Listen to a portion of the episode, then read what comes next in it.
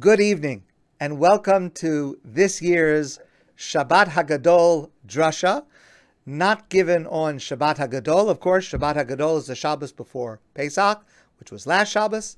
There's a custom for a rabbi to deliver an address, which I've had the great privilege to do every year. And uh, of course, for the last couple of years, it's been on Zoom, so it's not on Shabbos, so it's moved to Wednesday.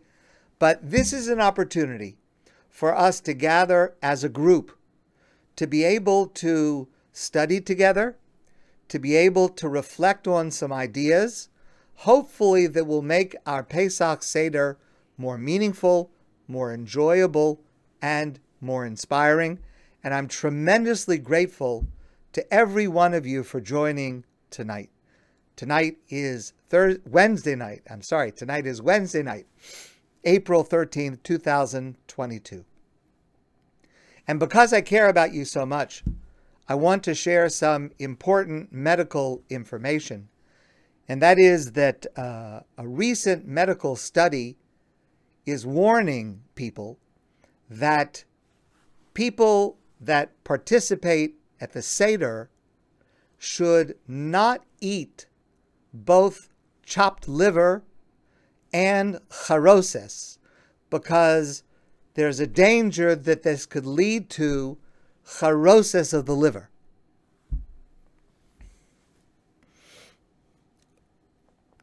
I fear that what I want to discuss with you tonight is going to be very controversial. But it's not meant to be. Nobody should get upset about what I'm going to say. Nothing I say should be taken as an insult or a put down to anyone's charosis. I am certain that you make the best charosis in the world. I have no doubt about that. I'm not asking you to change your mind. All I want to do is to present a deeper appreciation of the meaning and the significance of this symbolic food, charoses, hopefully to add to the experience at the Seder, and maybe, maybe you'd be interested to try something new. Maybe you will like it, maybe you will not like it. But either way, please relax. There's no offense intended. There's nothing threatening that I'm going to present tonight. Charoses appears three times at the Passover Seder, and each time has its source in the Gemara, in the Talmud, and all three sources are unclear, ambiguous, and complicated. The charoses, this symbolic food that we call charoses, is one of the items on the Seder plate. And that has its source in the Mishnah. The Mishnah says, Heviu lefanav matzah, v'chazeres, v'charoses, v'shnei tavshilim. We bring a plate to the Seder table that has matzah. Okay, many of us don't put matzah on the Seder plate. Some of us have matzah below the Seder plate. Okay, but this is what the Talmud describes. And chazeres, the marar, and charoses, and shnei tavshilim, two cooked foods. Those are the two symbolic foods that remind us about the sacrifices that we do not have today. And the Mishnah goes on to say, Afal ain't charosis mitzvah. Even though charosis is not a mitzvah, still it's on the Seder plate. Well, what does that mean, first of all? I mean, if it's not a mitzvah, then what is it? Is it a custom? Presumably, it's a symbolic food. Is it a requirement? It's not a requirement. Why is it on the Seder plate? But then the Mishnah continues with a second opinion. Rebbe Elazar says, mitzvah. It is a mitzvah. Well, what does that mean? Does that mean that we recite a blessing, a bracha? I'm not aware of any bracha that we say concerning charoses. What's the consequence of this dispute about whether charoses is a mitzvah or is not a mitzvah?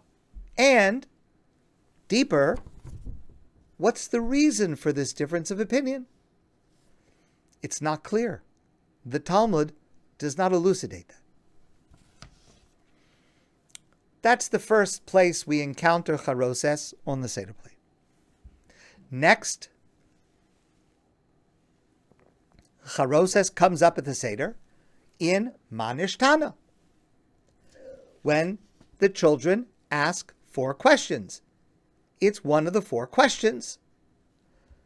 This too is based on the Gemara. The Gemara says, is a Mishnah, Masech Psachim, the tractate of Psachim, Mazgulo Kosheni. We pour the second cup of wine at the Seder, which means we're about to start the section called Magid, which is telling the story, and that begins with the children's questions. Vakan haben shoel aviv. This is where children ask their parents the famous four questions, and one of those questions is using the text that's in the Mishnah, very close to what we have in our Haggadah. Shebachol halelos ein anu matbilin afilu pamachas. All other nights of the year, we don't necessarily have a ritual or requirement to dip one food into another. Halayla hazeh, shtei pamim. But tonight at the Seder, we dip twice.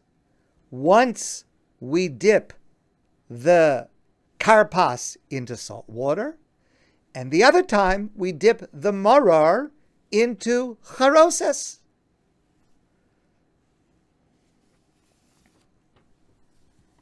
Clearly, by placing charoses within the context of these four questions, there is a pedagogic lesson to be learned here. Clearly, there is some lesson that we want children to ask about seeing this unusual food, and our answer about what it is is going to somehow be central to telling the story of Pesach. But what is it? The Talmud nowhere explains what that lesson is. The third time we encounter charoses is part of the ritual of eating maror, the bitter herbs. Remember that at the Seder we eat bitter herbs twice. We have the mitzvah to have maror, either romaine lettuce or grated horseradish, and we make a bracha and we eat maror, and then we do it a second time as part of korech, the Hillel sandwich. We take a piece of matzah and a piece of maror and some charoses, and we make a sandwich, and we say Zechel Migdash Kehillel. This is a reminder of the way Hillel told us that we are to fulfill this mitzvah by each bite containing all of the elements in one bite. We make it into a sandwich, but that sandwich has charoses.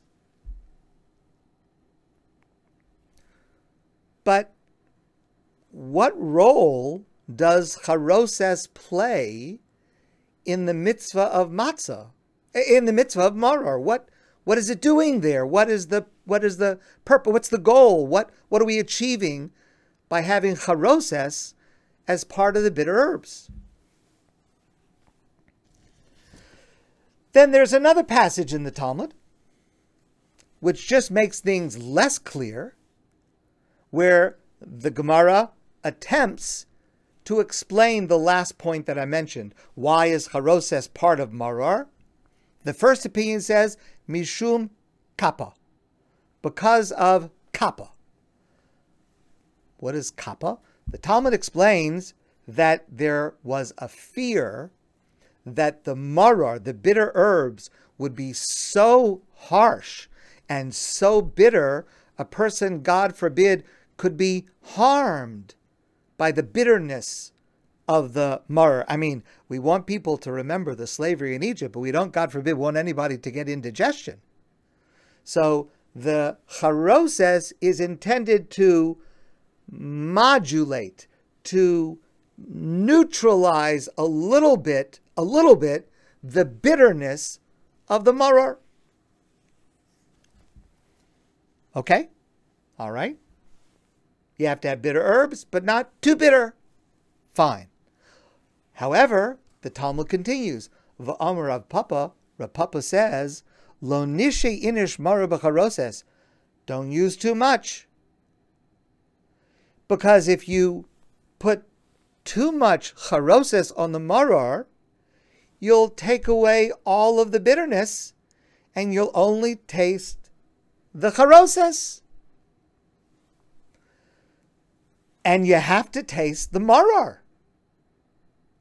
And with a charoses, you won't be able to taste the maror, the bitter herbs. So, so what are you supposed to do? And here again, the Talmud is completely unclear about, first of all, what is the um, practical conclusion to that dispute? What are the reasons for the two opinions? And what are we supposed to learn from this to begin with? Is it part of maror? Or does it somehow interfere with the bitter herbs? Is it a mitzvah or is it not a mitzvah? Do we eat it or do we not eat it? In fact, some people eat charoses, some people do not eat charoses, and some people dip the maror into charoses but then shake it off. Because you can't have too much charoses, otherwise you won't taste the maror. The whole thing is very, very confusing. Very strange. Very ambiguous. So, to try to understand this, to put this into context, let's begin with one more question. And this is perhaps the most controversial question of all. What is the recipe? What do you put in charoses? So, the Talmud tells us. But listen to what the Talmud says. Rabbi Levi Omer, Rabbi Levi says, Charoses has to have zecher tapuach. There must be apples. And part of the symbolism of the charoses is the symbolism of the apples.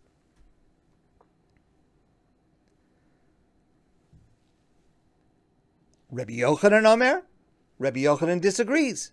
Rabbi Yochanan says, Zecher. It is a remembrance of the clay that the Jews had to use in order to make into bricks. They took mud, clay, and they formed it into bricks. That was the avodas perach. That was the harsh labor that the Jews were subjugated to in Egypt.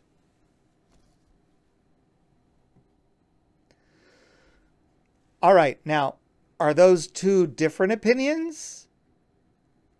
Are they arguing with each other? Does Rabbi Yochanan agree that there should also be apples in it? That's not clear. But the Talmud continues. Abaye Omer, Abaye says, Hilkach, therefore, therefore what? Therefore, tzarech likiyue, but tzarech lismuche. Therefore, charoses has to be tart. That's why it has apples, tart apples. But it also has to be thick. It has to be tart to remember the apples.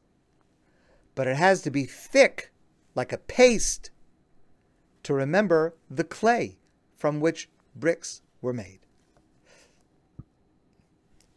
Tanya Kavase de Rabbi Yochanan. Then the Talmud says we have a source that supports the opinion of Rabbi Yochanan.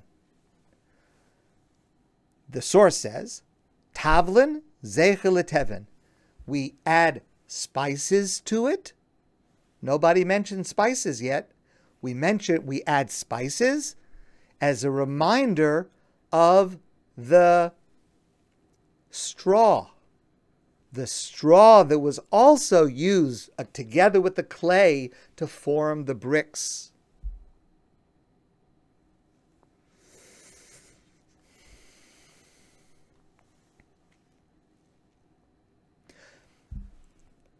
What's the symbolism of the tapuach? Our rabbis tell us that when the Jews were being subjugated in Egypt, they were slaves, they were being beaten. The last thing that they had on their minds was any type of romantic relationship within their family. And it reached a point where families were simply not having children, which, God forbid, could have led to the eradication of the Jewish people simply by virtue of the slavery and the oppression. Our rabbis tell us that there were apple orchards in the Jewish parts of Egypt. And the apple orchards were very beautiful and they had a very beautiful aroma. And the rabbis tell us that Jewish couples, married couples, notwithstanding their fatigue, notwithstanding their humiliation and their suffering, they would stroll in the arbor, in the orchards, and they would smell the delicious smells of the apples. And they would become romantic with each other. And in this way, children were born, even under these circumstances. It would appear that the symbolism of the apples is opposite of the symbolism of the clay. The clay reminds us of the bricks that the Jews had to labor to build, the apple reminds us of the ability to find romance and love even in those surroundings. So then, what does Abaye mean when he says that the charoses has to have both? How could you have one food with a reminder in one direction and a reminder in an opposite direction? What kind of sense does that make?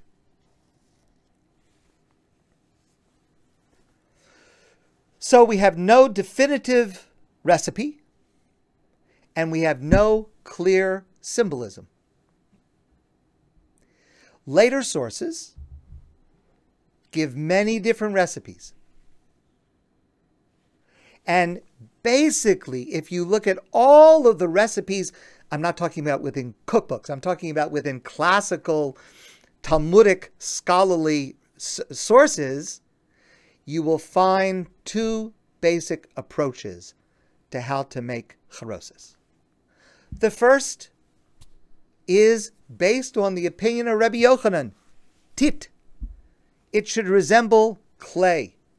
It should remind us of the slavery, the persecution, the hard work. It's part of telling the story. So it's on the Seder plate. Charosis is on the Seder plate as a symbol of our oppression and harsh labor in Egypt. Manishtana, we're asking the question, children are asking the question, why did we suffer so much in Egypt? That we have this food that reminds us of this harsh labor that we had to do. And the recipe for charoses will include things with a sharp taste. Apples, but tart apples. Maybe some vinegar, even. Something that makes it sharp, like the maror. Maybe nuts to give it thickness, to grind it together in order for it to have the color of clay and mud and the consistency, again, to remind us of the bitterness.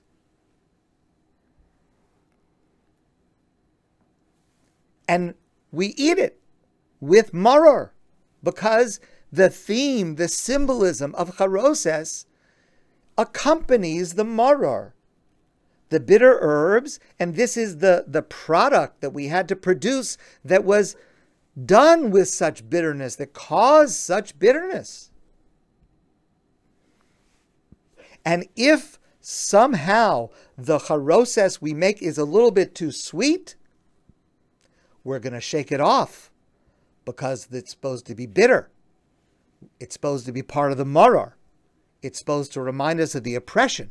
So we don't want it too sweet. That would interfere.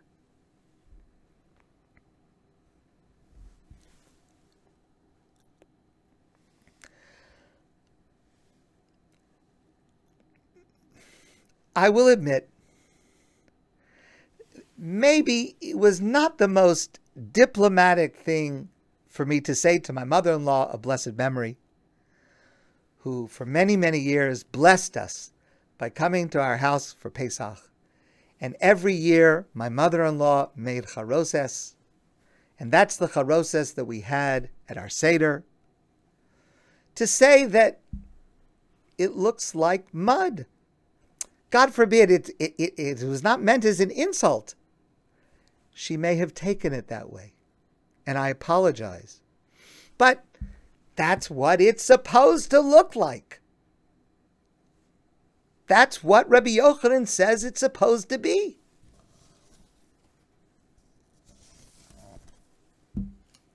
J. A. Joel was a Jewish soldier in the United States Civil War. And he was in somewhere in Ohio one year, and Pesach came. Listen to what he wrote home to his family.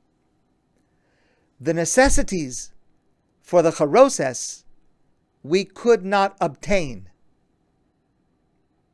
So we got a brick, which rather hard to digest, reminded us by looking at it for what purpose it was intended. That's from the 1860s. It wasn't an insult. That's the charoses that I grew up with in my family. It was kind of brownish, grayish, thick, stuff. The most common charoses, certainly that Ashkenazim are familiar with, usually has apples, it has usually some nuts, maybe a little wine, it's ground together, and again, I'm not saying it in any kind of negative way. It looks like mud. It looks like what you would use to make bricks. So, according to Rabbi Yochanan, who says that the purpose of charoses is to resemble the tit, the clay that was used to make the bricks, we understand every aspect of charoses and every appearance of charoses at the Seder. It's on the Seder plate to remind us of the slavery. It's asked as part of Manishtana to ask why we were slaves.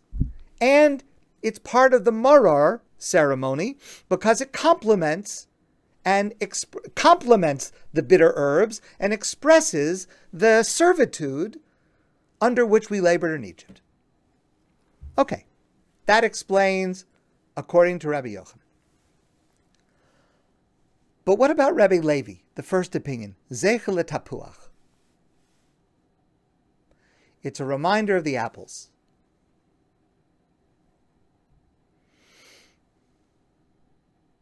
Zeichel tapuach. What's the reminder of the apples? Let me just be a little bit more explicit, but only slightly.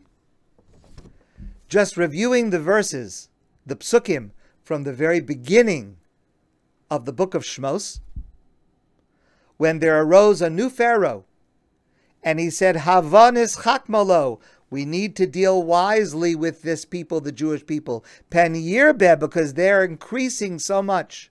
So they're becoming so many, and they may join our enemies. So we're going to have to put them in servitude. And if we put them in servitude and we enslave them, they won't multiply so much. They won't be able to have as many children. But the Torah says, V'chasher yanu oso, just as the Egyptians enslaved the Jews and burdened the Jews, came Yirbeh, the Jews increased. How did they increase? Well, those apples played a role.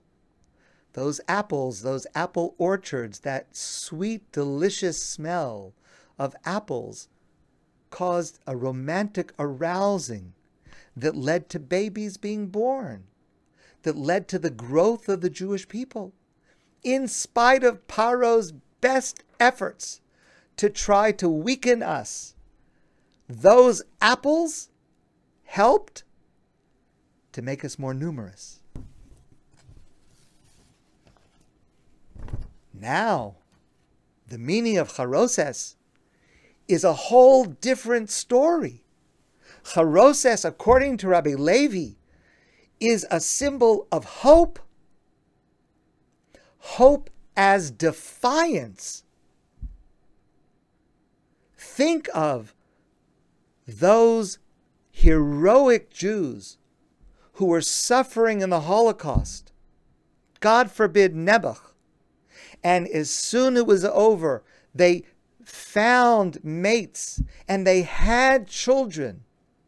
I've never been able to grasp the heroism, the level of hope for Jewish couples to bring new babies into the world after the Holocaust. But they did.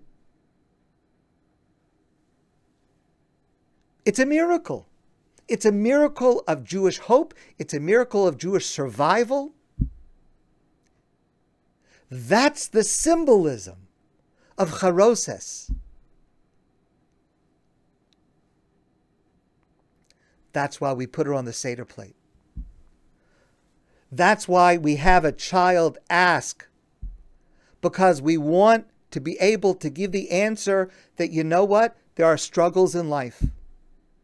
And we as a people have struggled, and individually we struggle, but you know what? We still have hope. And we are defiant in the face of that struggle. And we can grow and we can believe in tomorrow and we can look forward to redemption no matter how dark the night is. And when we eat maror, the bitter herbs, we can make the statement that we can struggle against bitterness. We can neutralize bitterness with hope, with optimism, by creating, by leading to a future. And that's a critical life lesson. And according to this Charoses is the counterpoint to the servitude. It's the way to overcome the servitude, the way that we did it in the past, the way that we have done it throughout our history, and the way that we will do it today and in the future. Through defiance, through looking forward to redemption, with optimism. Tomorrow will be better, no matter how dark it is today.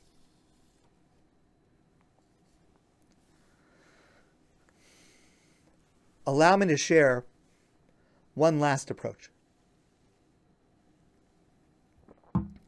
This is slightly different than the second approach I just shared with you,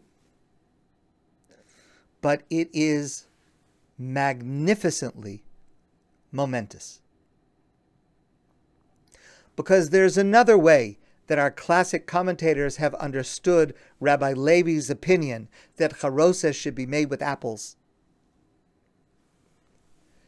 and that is apples in a wider sense. In other words, apples as the first on a list of ingredients. Listen, please, to the words of Tosfos, one of the great medieval commentaries, who is discussing Rabbi Levi's opinion that charosa should have apples. And he says, Ha'gaonim in the response of the Gaonim in the early medieval period, our great rabbis wrote, Lasos charoses miperos shednidme the Knesset Yisrael b'shir hashirim. We should make charoses using the fruits that are mentioned in connection with the land of Israel in the book Shir Hashirim, Song of Songs, written by King Solomon, which, by the way, we read on Pesach. This year we're going to read it on the eighth day, the Shabbos, the last day of Pesach. We read Shir Hashirim, Song of Songs. And that work contains a verse, Tachas hatapuach orarticha, under the apple tree. You aroused me. Kefelach harimon, like the ripeness of a pomegranate.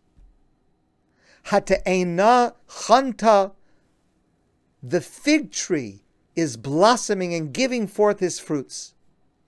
In other words, Tosfos is explaining that the recipe for charoses is not just apples, it's the list that starts with apples. It's the list of fruits that are mentioned in connection with the land of Israel in Shir Hashirim. And that refers to apples and pomegranates and dates and nuts and figs and grapes and spices. What's the significance of these foods? What's the significance of these different foods in Shir Hashirim, in the Song of Songs?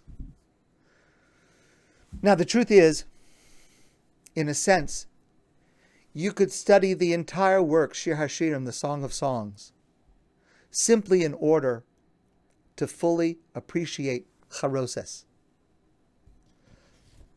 But I will try to explain it now in a very, very brief manner. Shir Hashirim, Song of Songs written by King Solomon, one of the books of the Bible, is meant to be understood on multiple levels. It is an allegorical description of the historical relationship between God and the Jewish people. It is also a mystical metaphysical, lyric, poetic description of the relationship of each individual with God. And it is also a love poem about Eretz Israel, about the land of Israel. Shlomo HaMelech, King Solomon, lived in Israel his entire life. He knew it well. He knew the places of Israel, and he used those locations as metaphors, and he knew the foods and the fruits and the spices of Israel. And he used them as well as metaphors to describe all of these layers the relationship between God and the Jewish people, the relationship that every one of us has with God, the relationship that we have with the land of Israel. Clearly, Shir Hashirim, the Song of Songs, is a book that is meant to help us fall in love, stay in love with the land of Israel.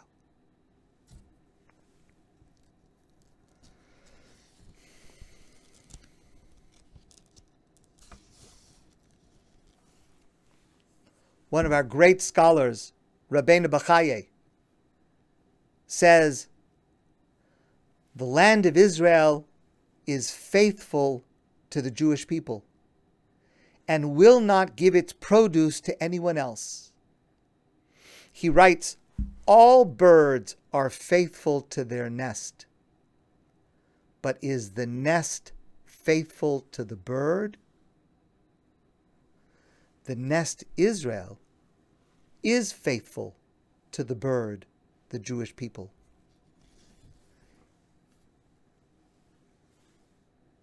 And this truth also has its source in Shir Hashirim. The description of the closeness, the intimacy between God and the Jewish people is described in the following metaphoric, allegoric manner. Elginas egos yaraditi. I went to dwell, to descend into my garden. I wanted to be close with God. Liros. Haparcha hagefen. In order to see, has the grape vineyards, have the grape vineyards started to flourish? Heinetsu harimonim? Have the pomegranates started to blossom? In other words, is my beloved present? Are we and God together in Israel, which would be reflected by the flourishing of its fruits and spices? Hanitanim niru ba'aretz. The flowers appear in the land. Ace hazamir higia. The time of singing has arrived. V'kol hator nishma bi'artzenu, and the sound of the turtle dove can be heard in our land. Hate'ena chanta fageha, fig trees are blossoming their fruits. Vagfanim smadar nasnu reach, and the vineyards are blossoming with sweet smelling grapes.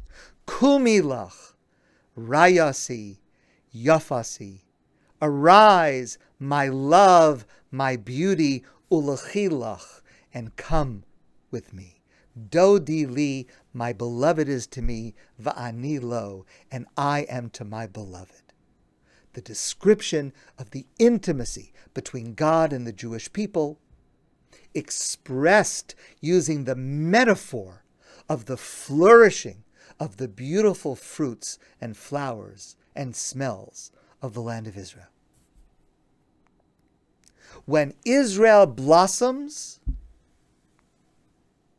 when I hear turtle doves singing in Israel, that is the sign of God's blossoming of love for us.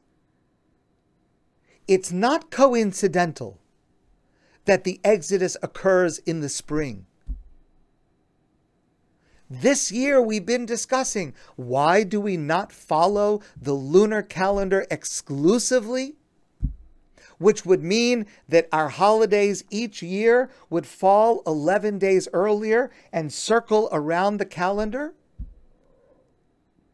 But we don't do that. We follow the lunar calendar corrected by the solar calendar so that approximately every three years, like this year, we add an extra month so that Pesach is going to fall this Friday, not a month ago.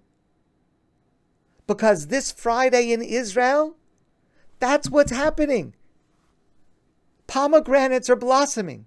The almond blossoms are open. The grapes are giving forth their beautiful smell. A month ago, that was not happening in Israel.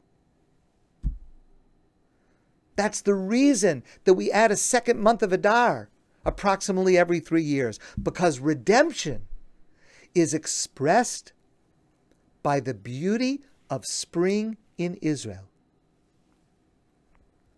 This is a central principle of religious Zionism that the flowering, the flourishing of Israel is a theological phenomenon. It indicates the coming of the end of the exile. It indicates the increasing intimacy between God and the Jewish people. It indicates the footsteps of the Messiah. We refer to this period as Reshis Tzmichas Geulasenu, the beginning of the flowering of our redemption because our redemption is a flowering, it is a blossoming, it is expressed by the blossoming and the flowering that occurs in the land of Israel right now in Israel. The Talmud says, when will Mashiach come? When will we know that the Mashiach is about to come? Amar Rabbi Abba. Rabbi Abba says, Ein la kates magula mizeh. There is no clearer indication that the Messiah is nigh than the fruits of Israel blossoming. Explains Rashi.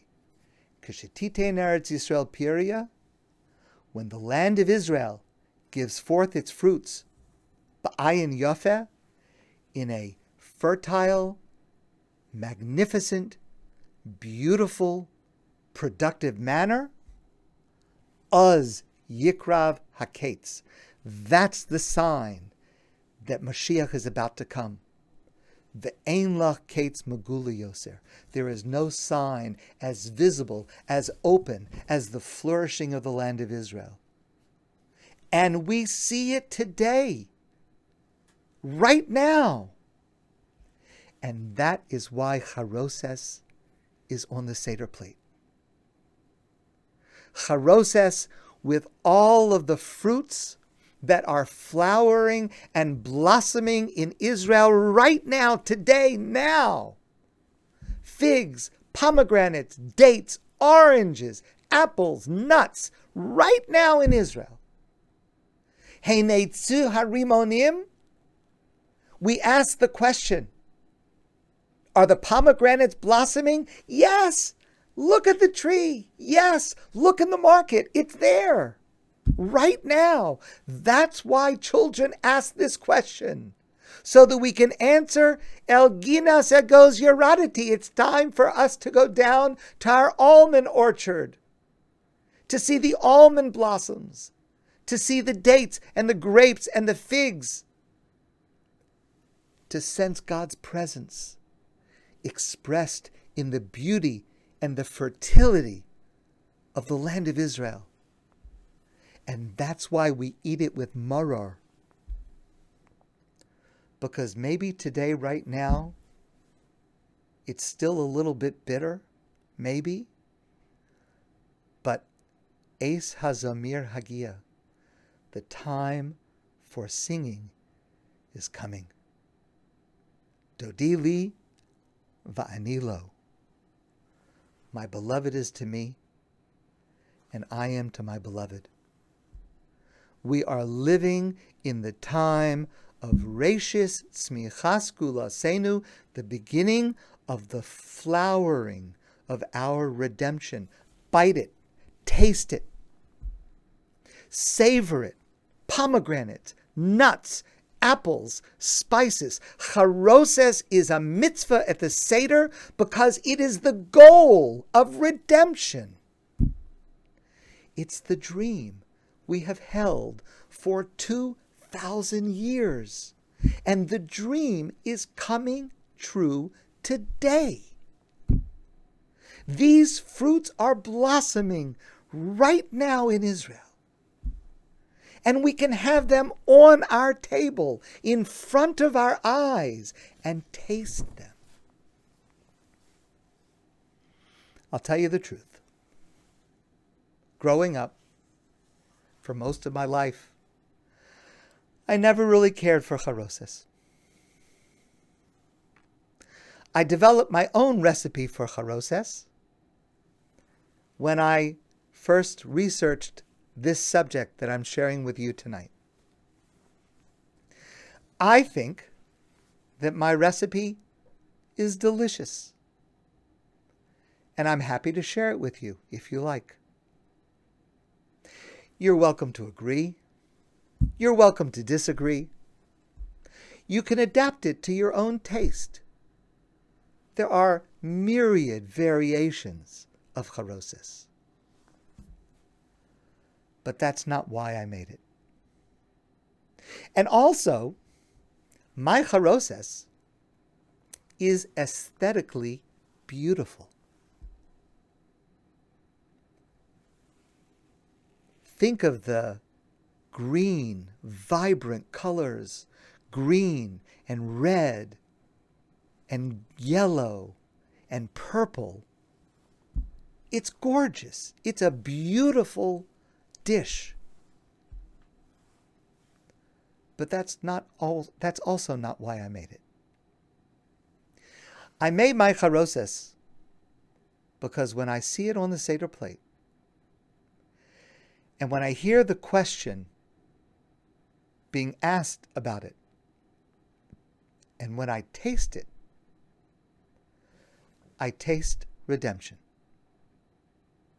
I taste my love for the land of Israel. I taste rapture. I taste ecstasy. And I almost, almost taste God. My friends, I want to wish you a great night and a beautiful Pesach. Hopefully filled with redemption for every one of us in our personal lives and redemption for the Jewish people. And I look forward to seeing all of you soon in person.